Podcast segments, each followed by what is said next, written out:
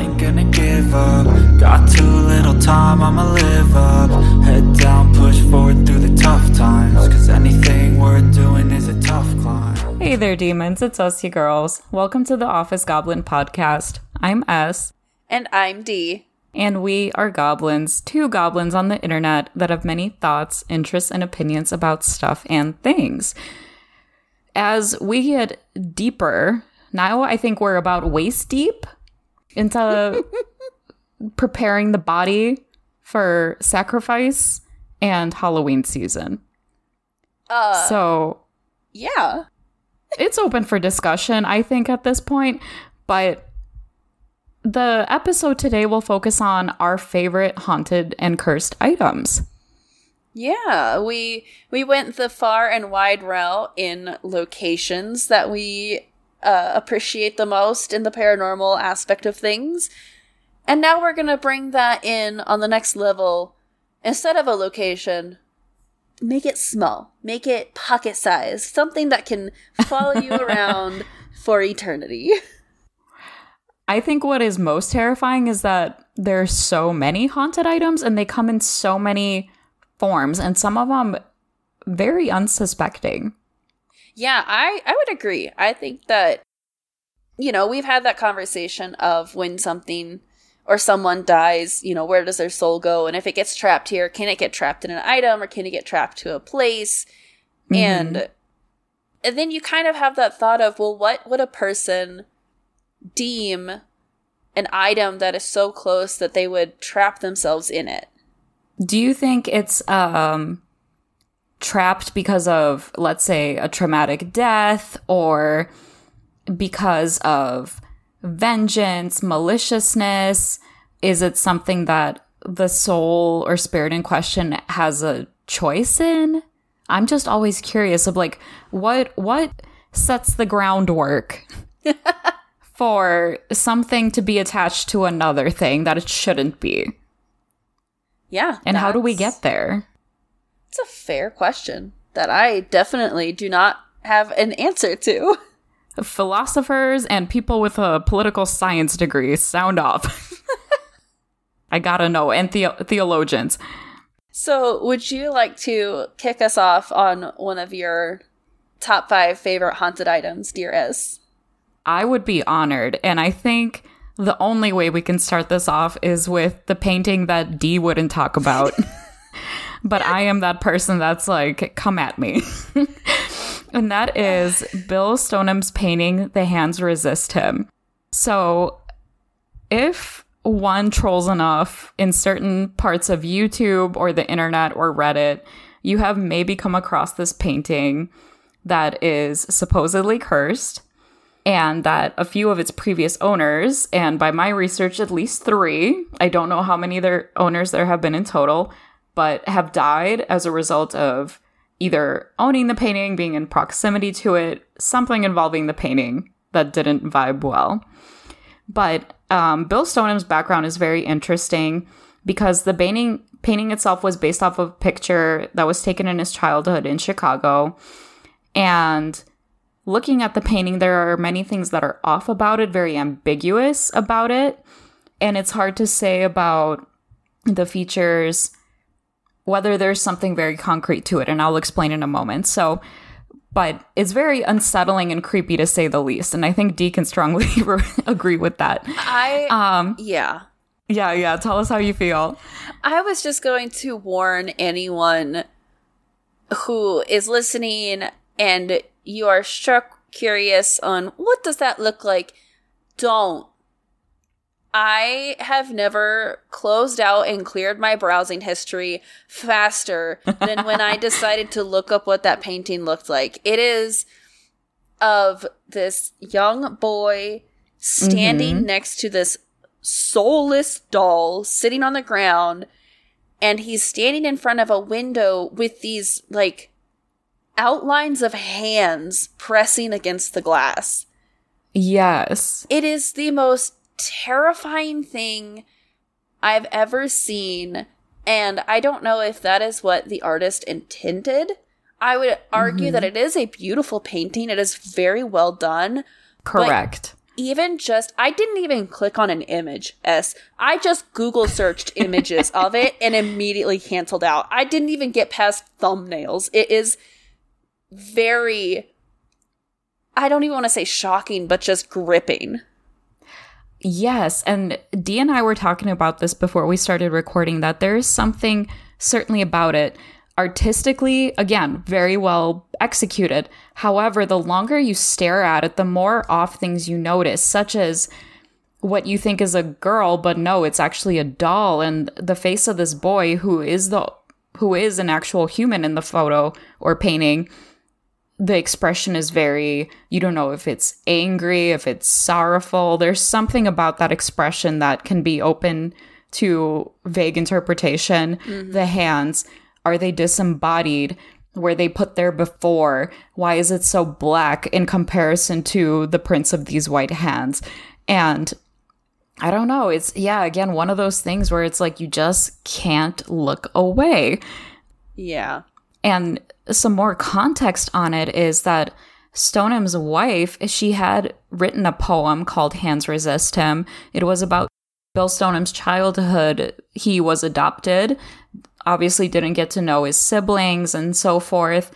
And at the time, he was working for a gallery and getting paid like $200 per piece, something measly like that. Mm-hmm. And he had taken inspiration during that time of pressure from his wife's poem, you know, and the childhood photo and combined it into these elements. And again, there's something so gripping about it, but in a very twisted way. yeah, I it does not bring about happy feelings. No, it's very dark.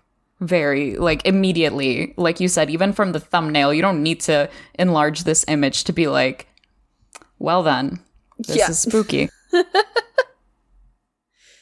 yeah, I totally agreed. But what would it be your number one runner on the list then, Dee? So, something that I thought that a lot of people probably know of, but also one that we haven't seen on TV a million times. You know what I mean? Yes. would be the Hope Diamond.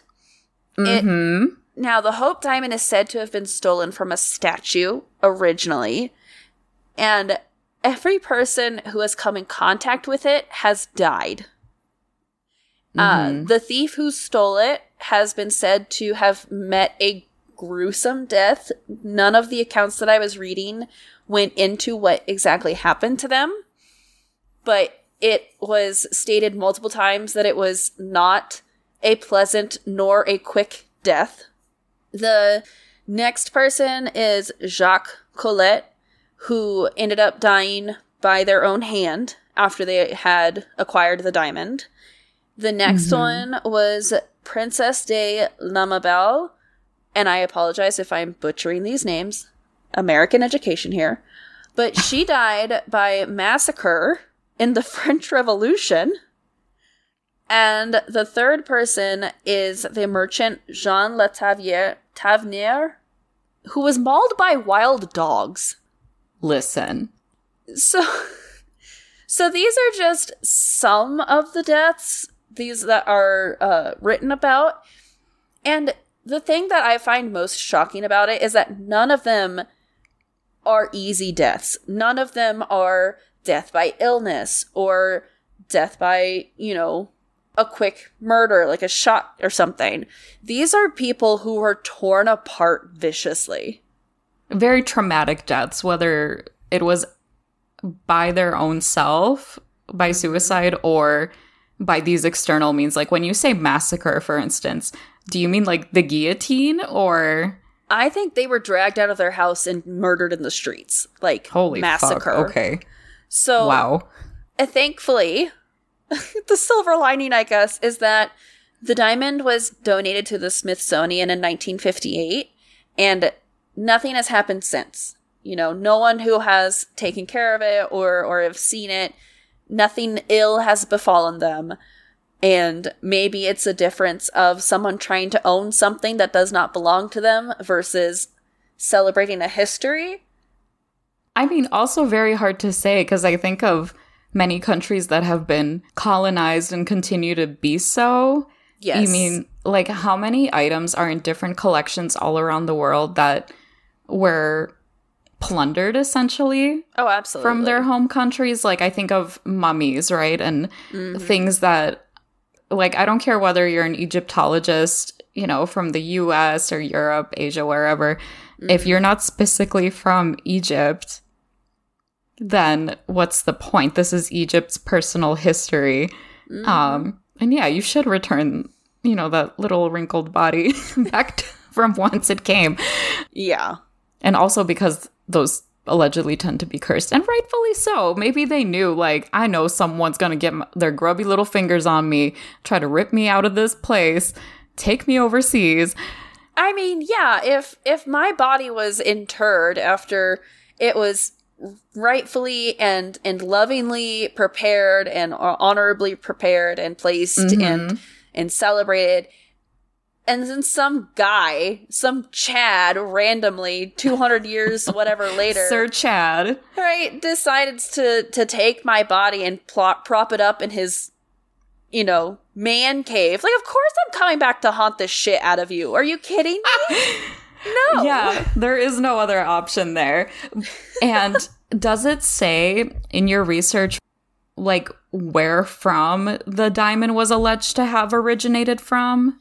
So it was said to have been mined in india i Mhm. don't know if that's where the statue was when the steve stole it though Okay, but like ballpark area of Asia. right i would assume that it was still in india when it was stolen from a statue but that's a total assumption i i didn't see exactly where the statue was Mhm. from i just know that it was mined from india and then placed in a statue somewhere and then someone took it Listen, if there's anything I know from watching movies like The Mummy and removing things from statues and just other bits and bobs that sh- you know damn well, even as a child, like, oh, they fucked up. right That should not have been removed. And you go ahead it. and do that? Yeah, don't do it. Rules for surviving a horror movie and also respecting a culture. Just don't touch it. yes absolutely Yikes. so what's what's next on your list Yes. Next on the list is, and this one has been run into the ground again for horror fans out there the Annabelle doll. this good. one I find so interesting because expectation versus reality. oh yeah if you think about it, the movie portrayal in the con, um, yeah, in the Conjuring and Annabelle film universe, mm-hmm. it's like it's a creepy doll. It's a mannequin, dummy Yeah. looking doll. However, in real life, this is a Raggedy Ann doll, a big one. yeah And you thought Raggedy Ann couldn't be intimidating. Well, let me correct that perception. What is very interesting about the Raggedy Ann doll is that the story is that it was given as a gift to a nurse by her mom, and she had a roommate, and both of them would allege that the doll would change positions, that its arm or leg was positioned differently every time they saw it. It would move locations throughout their home, write messages, and they had contacted a medium who had connected with the alleged spirit associated with the doll, who said that its name was Annabelle. And it was believed that the spirit was a child because, of course, of, as you've learned from the last ep- few episodes and horror, and children just make great little demons, I guess. Um, through their innocence, right, and and all that, and especially I think nurses, you know, playing to the piece of like empathy and sympathy and wanting to help others, but that the spirit of this child had asked for permission to have the doll serve as a permanent vessel for its spirit to house its spirit, and that when the nurse and her roommate had agreed, things really went from zero to 100 real quick and mm-hmm. just escalated through violence. That the boyfriend, of one of the nurses, was said to have been choked out by it, scratched, you know, that it was, things were getting really sinister. Mm-hmm. And that the doll was eventually taken by paranormal researchers Ed and Lorraine Warren, also featured in the Conjuring and Annabelle films, and sealed away in their museum in Connecticut. Mm-hmm. where it sits to this day and you'll see it often in the photos like warning absolutely under no circumstances do not open because this thing is supposed to be that evil. So mm-hmm. i find it really interesting because this is just like a little glass display case. It's not like sealed behind you know i don't know museum grade dust proof cocked Right. up glass or anything like that. It's literally just sitting in its little case on its little chair, just hanging out. And that if you mock it, it bad things are supposed to happen as well. Yeah. Um, like other dolls we've described in past episodes, like Robert the doll from Key West, Florida. yeah. But it's so fascinating to me that I just can't imagine them having the Annabelle and Conjuring movies featuring this Raggedy Ann doll just running, wrecking havoc, versus, you know, the actual, like, fictionalized doll. Like, man, they couldn't even keep the same doll.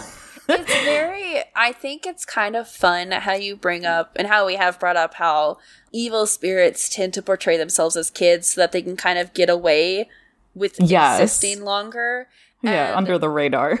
i feel like that's the very same thing with the annabelle doll being a raggedy ann because Yeah. raggedy ann was like huge in the 70s every little kid had a raggedy ann doll come the Mhm. come the 80s everyone had a cabbage patch doll right and Oh, then come God, the yep. come the 90s that's when everyone started to have like my american girl dolls right Yes, if you could afford it. right very very um succinct by there like if you could yeah, us afford that poors. yeah.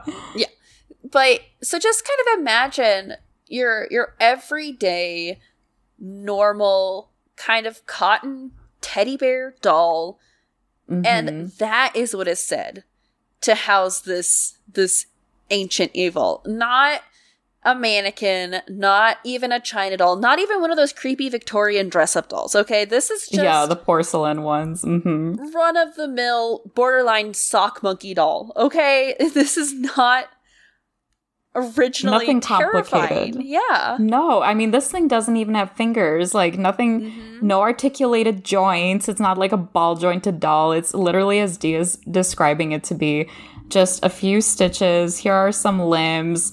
I have like a mitten looking hand. Mhm. Yarn for hair. I have my creepy little beady eyes. That's permanent smile fixed upon my face, and it's like what Raggedy Ann and Raggedy Jack. i think so yeah Yeah, the, it's like a two a female male counterpart, and by all means, this thing would be just like if you toss, like we say, toss like a rag doll, right? It just like Yeah. floop, and it stays there. And this thing was like, bitch, you thought, and. Let me just go write some messages, threatening messages in crayon. Let me go choke this guy out. Let me like flying elbow smash, you know, this nurse or whatever oh my god but I can't watch the movies, watch some documentaries. There's a lot of interesting things out on the internet. There's so many theories and speculations. I don't even know if the Ed and Lorraine Warren Museum is open for public viewing anymore, but no idea I think it's just like one of those things that's like for the vault of all ages of horror fans and those into the creepy and mysterious things. Dee, why don't you tell us what's next on the list? Yeah, so funny enough, when we were kind of ending the conversation about my last item, talking about mummies, uh, my second on the list is the unlucky mummy. So it is a mummy bo- mummy board, which is basically a coffin lid of a high status woman who lived in 950 900 BCE, and it was discovered by Thebes in the 1800s. And mm-hmm. the four Englishmen who first purchased the lid all died in unfortunate circumstances. I put those in Always. quotations because I do not know how they died. But they were apparently all four like young individuals and they all died very quickly after purchasing this lid. So then a man named Thomas Stead wrote an article about it and was having it it's it's rumored to have been shipped on the Titanic. There were mummies on the Titanic, and that's a fact. Yes. And part of the rumor is that it caused the Titanic to sink. Hmm. Good for her. So Thomas is one. He actually died. He's one of the passengers who didn't survive the sink sinking of the Titanic. And so it said the lid is caused, or the lid has been said to have caused the sinking of the ship in the first place, and it now resides in our favorite location, which is the British Museum. so, how did it survive the sinking of the Titanic? Well, reading more, I'm wondering if maybe it it wasn't originally on it. It was just that Thomas had written an article about it and then got on the ship and like the curse followed him. I hope everybody did their stretches this morning because that's a reach by people speculating on this. I know, I know. I'd have to I would have to that's all I got on it honestly was that there are rumors that it was part of the reason the ship sank. And I don't remember which mummies were on the ship specifically. I don't know if this lid was on it and rescued or not. hmm It's linked somehow. I think it's just one of those things where people are throwing spaghetti at the wall and seeing what sticks. Yes, yeah. Well, it must be a very buttered spaghetti because ain't nothing sticking. But I I was gonna add that, you know, if you do look up the lid, I personally think it's beautiful. I think it's a really beautiful coffin lid, mummy board, what have mm-hmm. you. It's still really well preserved. But I agree with you in the sentiment that it doesn't belong in that museum. It does not belong in British hands. It belongs where it, it originated from. Go put it back. Yeah, I on a similar vein, I think because the British Museum has gotten in trouble before and I think within the year about people who were requesting items be returned to their home countries Sure. and I think the museum had declined either several or most of the requests. And in a very similar vein, I think of all the Asian art, like, you know, ties to Hong Kong and things like that. Mm-hmm. Yeah, just don't don't take stuff, please. Yeah, it's it's one of those where some people might argue, well, how else are we going to see it? Travel to that country.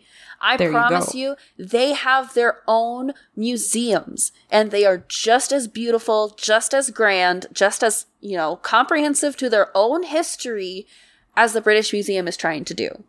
Yes. And I think you have the context there and also lending. So many museums lend collections to one another as you know, traveling installations. So there's always an opportunity, but until then, crack open a book, crack open like fire up Google, ask Jeeves. I don't even know if that exists anymore. but you know, you have a number of resources available to you that and i think even just like some cultural awareness cultural um, appreciation of the history it's just like when i go to a home goods store and see buddhas littered around and it's like if you're not studying or practicing buddhism and you're just using buddha as an adornment in you know your household maybe reconsider it a little bit Yeah, maybe maybe just think about it for a second. Yeah, yeah. And and it's like I get it. You can enjoy the art for what it is, but there's different ways to go about that without necessarily I don't know, making it almost like this kitsch weird thing in my brain. That's the only way that I can describe it. I don't know how else to say it. Yeah, and I think another reason I kind of chose this mummy in particular, because obviously there are more stum- stories about other, you know, Mhm. mummies, whether it's the mummy itself or where they reside that's haunted. But this one being a a high status woman, and that's all it's labeled as. There's no Mhm. name. There's no record. There's no like. Good for you, girl. Fuck them up. Like that's who I'm rooting for. Yeah, abs- absolutely. And it, do you know if it's like one of those pieces about Roman nobles who had likenesses of themselves painted on the fronts of coffins or a sarcophagus? Because you know how until a point in art, whether Europe or elsewhere, everyone kind of looked the same. There was like the same generic face.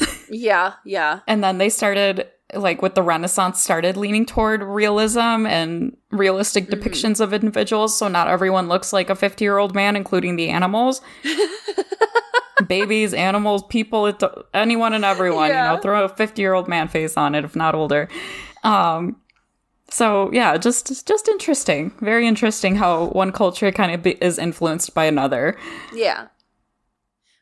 Ball's back in your court, my dear. What's your number three? Yes. Number three on the list, once this thing likes to load, is the crying boy painting. I have a lot of paintings because as as an art nerd, I think they're great. But so the crying boy painting is literally that, what it sounds like, a pic- painting of a crying boy, like a small child. It's it's very sad. It's very sad to look at Yeah. um, that allegedly the owners of this painting, rather it was prints. What I found it was just copies of the painting, which is very interesting. yeah. So anyone who had a copy of the painting was said to have experienced fires, namely house fires, and that the only thing left standing was the painting of the crying boy. Yeah. And the original painter was an artist by the name of Giovanni Bragolin, and the painting was mass produced. I don't know why people thought that was popular. It's kind of like those paintings of the large eyed ch- children, you know, that were really popular at some point in time. And that a fireman claimed to have found the painting in multiple homes that had experienced fires. And again, that these were the only items that were left relatively, if completely unscathed and untouched. Mm-hmm. And and I don't know if this was a story that had come up after the fact or during or you know somewhere in the lore. You know how these things work that they pick up speed and this great kind of epic narrative builds around it, but that the boy featured in the painting was allegedly an orphan whose home had burned down, which I think makes it doubly sad. Yeah. So, but isn't that interesting by proxy? It doesn't even have to be the original thing that was said to have caused the issue. The just the prints alone. That is weird because, you know, all of these items tend to be the person died in this uh, outfit or died holding this Yes. item or this is something that they were super connected to. So the Mm-hmm. idea of just a mass produced item honestly kind of freaks me out a little because I have art pieces in my house and I'm just like, is this one of them? Am I going to wake up tomorrow and my house is on fire? Like, what's happening? Well, maybe if you have a picture of a small, adorable crying child in your house, maybe your house deserves to burn down. Just Damn. kidding. Just kidding. I mean, that could be a greater discussion for another time. What is taste? What is art? Why is this? What is like? What makes that a fad? You know, or uh, an imagery that people connect with and resonate with. You know, Yeah. because I think any art. Art is just so interesting because it's like, what does it mean to get it? Whatever it is? Sure. and some art is more visceral and you know on the nose and and just very impactful like that like it's concrete there's no bs there. Here's an image of this small crying child clearly in distress. The color choice the palette used is quite mm-hmm. dark. So already the the tone is very somber. Why would people hang that up in their house. Just like let's say certain deities or relics like a crucifix you know it's a person who is suffering on a cross. Sure. why just or not just the cross itself? Why can't you have a plain cross? Why do you need the crucifix? Yeah. right? So i'm not trying to you know throw shade or anything but i'm just like in the midst of talking about this it's got me thinking what is it about that Yeah, I mean that's a very good point. I think that to some people images evoke emotions in general. Mm-hmm.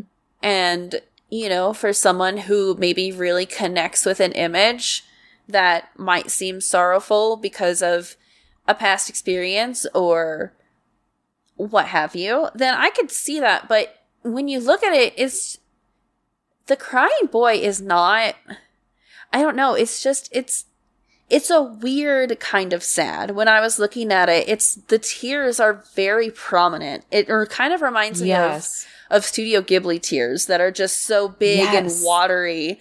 And I mm-hmm. don't I'm with you on that one. The customer may always be right in the matter of taste, but I'm going to question this one. I don't understand what you're going like wha- what about a sad child calls out to so many people that it was mass produced. Questions. Yeah. questions. So and and I think that would be a great thing to explore in future episodes. So if anyone has images and items that have a similar atmosphere about them, please let us know and we'll dive deep into them. Sure. But with that being said, D, what's next on the list? Speaking of things that go on your walls, I am here to talk about the Myrtles Plantation mirror. So, for those of you who may not know, it is a mirror that hangs in the Myrtles Plantation, which is here in America and dubbed one of the most haunted houses in America, in the United States, I should say. Yes. America is a large place. The United States is our country. So, in the United States, the Myrtles Plantation has a mirror that hangs in the wall, or in the wall, on the wall. That is Maybe said, it should be behind a wall, honestly. maybe because it is said to hold the key to opening a doorway between the world of the living and the world of the dead, and it is said man. to house Sarah Woodrow and her daughters who died within the home. Now, people who see this mirror oftentimes find fingerprints on it. There is a constant dripping that is on the mirror, almost as if it's a condensation that's on the inside of the glass. Like tears, or what does that mean? I don't know. I mean, because you know how condensation kind of gathers on your glass and it can drip Yeah. down? Yeah. Typically, that happens on the outside of a glass or a window, Mhm. sometimes a mirror if it gets real steamy in the bathroom. But Yeah. this stuff can't come off.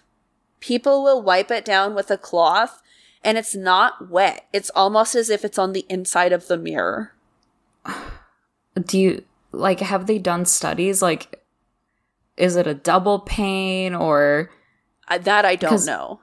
because the the photo itself of the mirror it it isn't in terrible condition because i've seen really beat up mirrors Right. This mirror is still fully reflective. It's still cleaned. It's still mm-hmm it's not cloudy, it's not cracked, none of that. It just in people who see it, you know, past the fingertips and the con like in the drips, when they take photos, they often find silhouettes in the photos in the reflection, you know, people who are dressed in period clothing, young women, and it's it's very you just it's one of those where you see the mirror in photos and you think, yeah, no, that that's got some bad juju in there. and we've talked extensively about mirrors and the mm-hmm. lore of mirrors i mean it's like every place in the world almost has something associated with mirrors, whether they were like scrying mirrors, portals, um, things that steal the soul, Sure. that can trap a soul. I mean, mirrors are fascinating stuff, but to this day, I will not look at a mirror while it's dark. Yeah, no, I mm-mm. see. And one of the places I have lived in, we did a cursory kind of walkthrough online, but we were moving and we just needed to sign a lease somewhere. Yeah. And girl, we got there and the master bedroom had like this little kind of mini hallway that led into the bathroom. Mm-hmm. And that hallway had his and her closets on either side. And the doors were sliding mirrors across, eh, directly across from each other. Who, what madman set that up? I don't know, but they deserve to be fired. I think someone that likes watching themselves in the nude. I, from all angles, baby. All angles. All angles. we, we want the 360 experience, uh, ma'am. I don't, but okay. I yeah. now let me ask, Sarah Woodrow, was she associated like an owner of the plantation or was she one of the unfortunate people forced on the plantation. She owned it. She was a plantation wife. Okay. And the story, and I want to emphasize story so hard here before I finish it, is said that her and her daughters died by poisoning because of a servant being jealous. Now, we both know that that is a bold faced lie. There is no way in hell, right? but Mm-mm. victors tell the stories. So that is the one that is passed down that um, a woman who worked in the house is the one who poisoned this family and killed them. And was said that she only wanted to make them ill, not murder them. All of this, again, hearsay. Completely. But yes, Sarah was the owner, and then her daughters were obviously the daughters of the plantation owner. Mm-hmm. There's a lot to unpack there. There's I will just say that. I that's just one of those where I want to say it as respectfully as possible. Yeah. Oh my goodness. Um I just wonder what it is with and it's allegedly their souls that are trapped in this mirror Yes. exclusively. Yes. Very interesting to Yeah. say the least. Yeah. Painting painting a plantation owner as a victim in any sense of the word um Ooh, questionable. is a little yeah, very questionable. oh man. but let's let's keep this ball rolling, shall we? What's your number 4? Yeah, number four on my list is the Dybbuk box. So, a Dybbuk in Jewish lore is a demon that steals children, but, and I've heard that as one interpretation of the Dybbuk, the other being that it's simply just this malicious spirit or demon that mm-hmm. can haunt or possess individuals. Okay. And in 2012, a horror movie had come out, which, as someone who really enjoys horror movies, was something that I hadn't seen before. The movie was called The Possession. Okay. And typically in horror movies with possessions, it's the whole Catholic priest angle, right? Young girl that's possessed. And with this one, it was incorporating Judaism and that mm-hmm. the spirit of this Dybbuk. And of course, a child, a young girl, was possessed, but kind of how we get there is very interesting and kind of what happens next. That havoc continues to be wrecked no matter what, especially whoever owns this box, holy person or not. Okay. And the story was that the original Dybbuk box, this was an item that was being sold on eBay. And the owner of the box was saying, you know, weird things are happening. People are getting sick, having nightmares, like Yeah. seeing and hearing things, like just not good stuff. And there was the uh, the warning incorporated with the box, and this man who had owned the box, I don't know if he's still the present owner, had offered to let the studio use it in the film itself. Oh. Which oh it- no. yeah, my stance is just like with Ouija boards, you keep that thing away from me. I'm not gonna even be in the same room. Like that's a hard pass for me Yeah. but that in the end owners of the box uh experience these terrible things ranging from small things such as nightmares to being seriously ill with no known cause of said illness Yeah. and in the photos that I had seen of that eBay posting, the box was open, the contents of the box displayed, and they were, you know, curated items, is the only way that I could say it. Okay. Just like if you see the film, it was like a lock of hair, a tooth, Oh, Um, okay. a, a dead locust, you know, little items like that. And then the mirror, because, and I don't know if in the the original Dybbuk box was like a wine cabinet. Yeah. So the box was portrayed differently in the film than it was the reality piece. So expectation versus reality. Sure. I hope the Dybbuk box and the Annabelle doll hang out and complain about this because they were done dirty by the studios. But it's creepy. The the movie was very creepy and it made me not think about MRI or CAT scan machines the same way ever again. Oh, wow. And I will say that, but it's a terrifying movie. The demon you could hear it like singing and speaking in Polish. So, oh. yeah, very different than the usual possession story you see. Yeah, it's the box itself, I feel, is very unassuming. Yes. Again, this whole idea that certain things maybe know that they are not going to be accepted, and so they hide themselves in the most acceptable, a digestible version that they possibly can.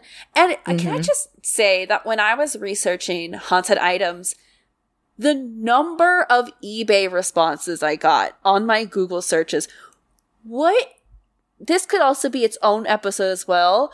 But what is this fascination with people buying shit off eBay that is supposed to be haunted?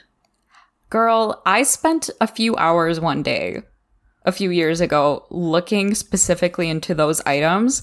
And I noticed most of the items posted were dolls. The greater Oh, majority, like well over 85% of the postings I saw, many pages in. So not just like the first two pages like of a Google search. I went deep. I took the time. I, I was a devoted researcher and I wanted to get the facts to the public. But most of the items were dolls, followed by jewelry. And Yeah. I saw looking into one poster or seller that had many items listed. Mm-hmm. The photos were often taken almost like you get the flash of the camera, but then you move the camera. Yeah.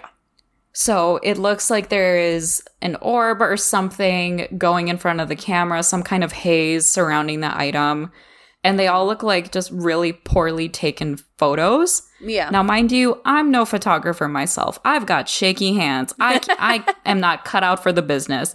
But even then, I was like, yeah, no, this is obviously fake because it's like haunted ring imbued with a spirit. And Right. all the photos are the same, all the listings are the same. See, I I want to bring in my number 4 with this question that I'm kind of realizing as we talk more and more is that how is it most of these items are haunted by women or girls? Because my next on my list is the Bassano vase, which was a silver vase that was just a carved, normal, simple silver vase from the 15th century.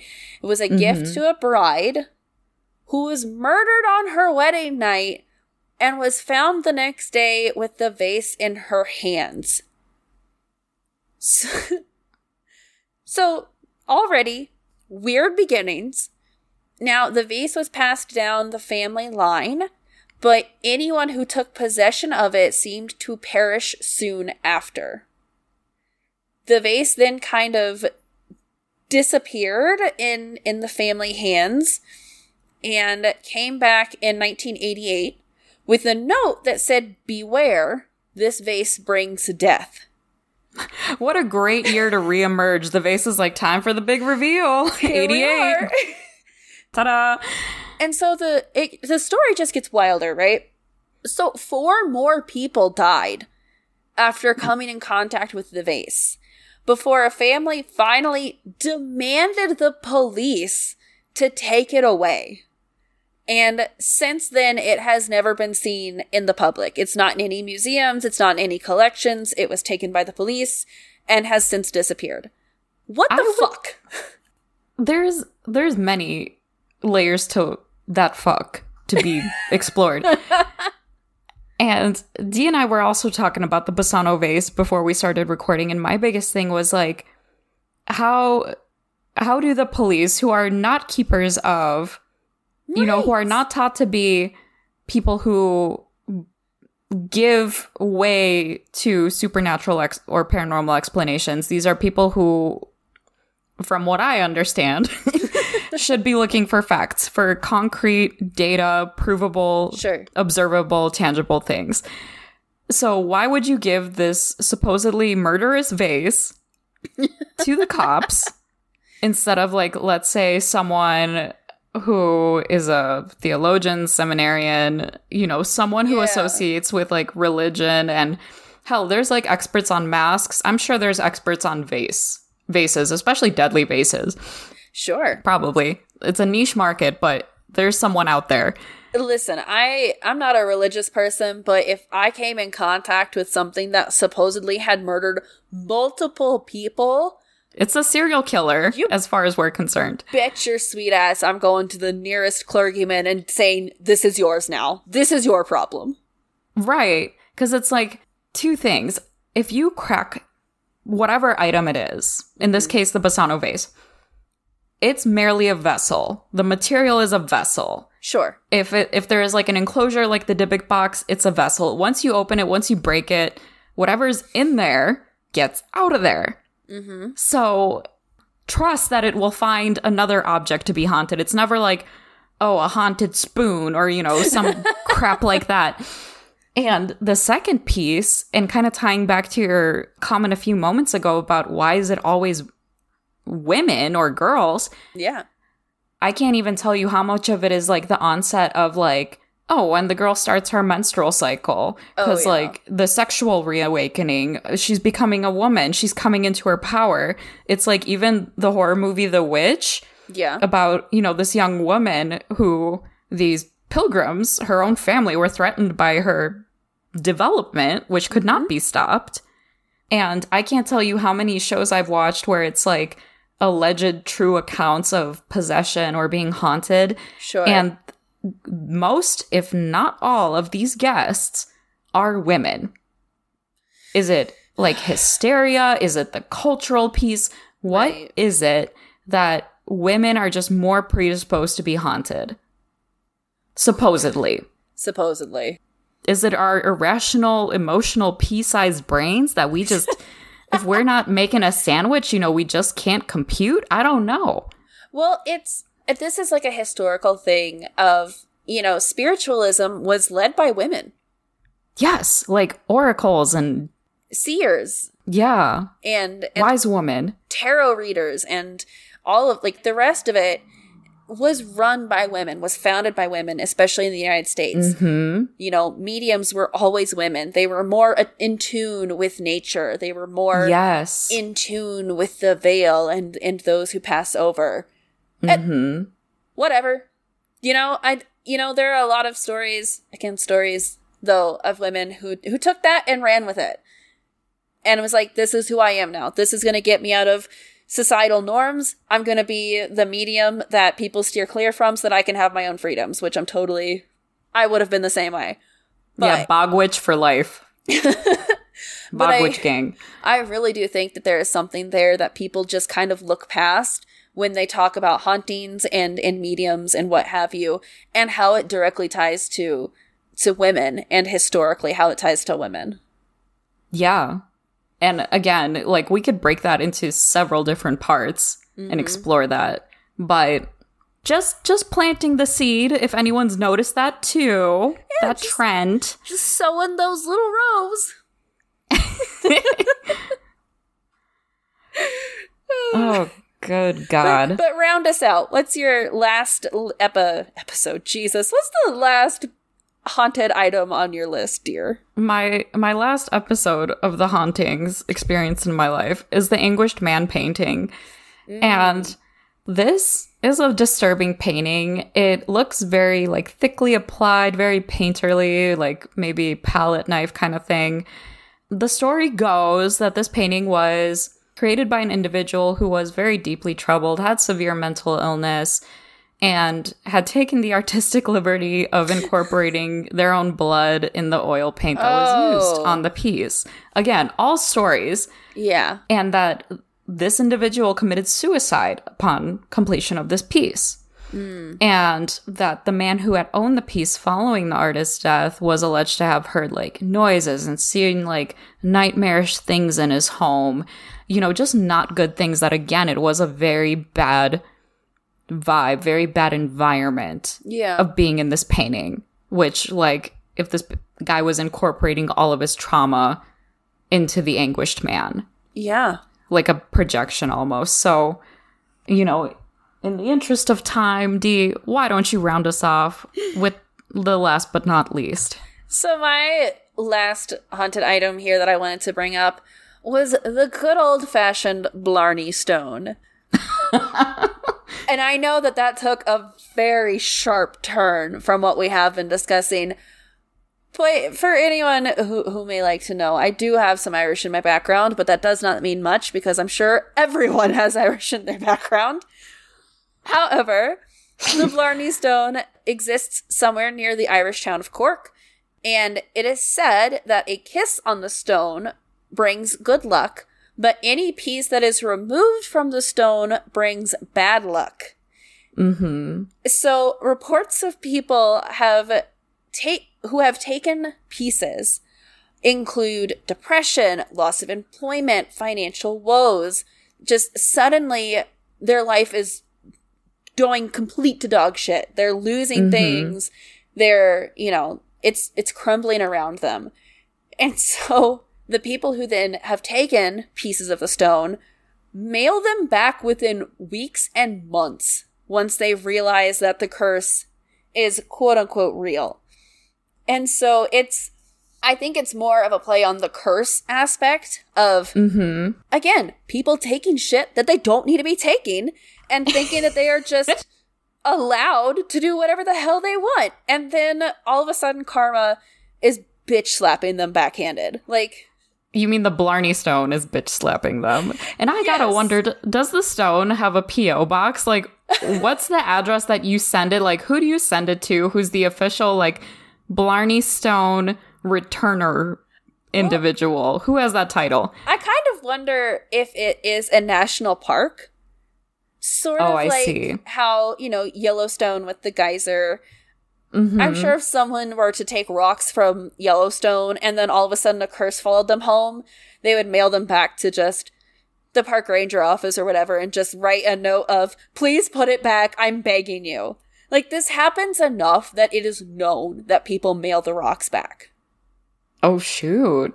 So I just, again, lads, lasses, and everyone else, don't take things that aren't yours because you might have a curse placed upon you. Yeah, do you want a curse upon your bloodline? A pox upon the bloodline? Dishonor on you, dishonor on your cow, Etc. Etc.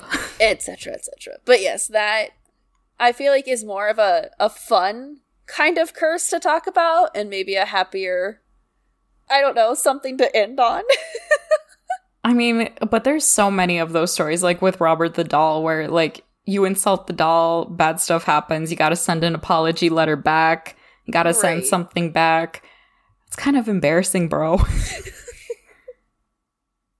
So out of out of all of our our top fives and just you know doing the research, do you have any final thoughts and opinions about cursed items in general or any in specific? don't think you can handle it. Ooh, Don't don't try to be that guy. That's all I'm gonna say. How about you, D? What are your words of wisdom? I would just end it again on don't take shit that doesn't belong to you, Mm. and just treat everything with respect. Truly.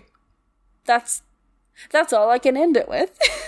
I think simple, to the point, yes. and always relevant. and always relevant. Yes. Well, with that being said, thank you everyone for listening. If you have enjoyed it thus far, leave a like, a rating, subscribe, bookmark, shout us out into the universe, and send us to your friends. Tell them that we are awesome and worth listening to. We greatly appreciate all that you do for us. Reminder this will not give you a curse if you listen to it on your laptop or phone. Debatable. And until next week, stay alive, friends. Take care, everyone.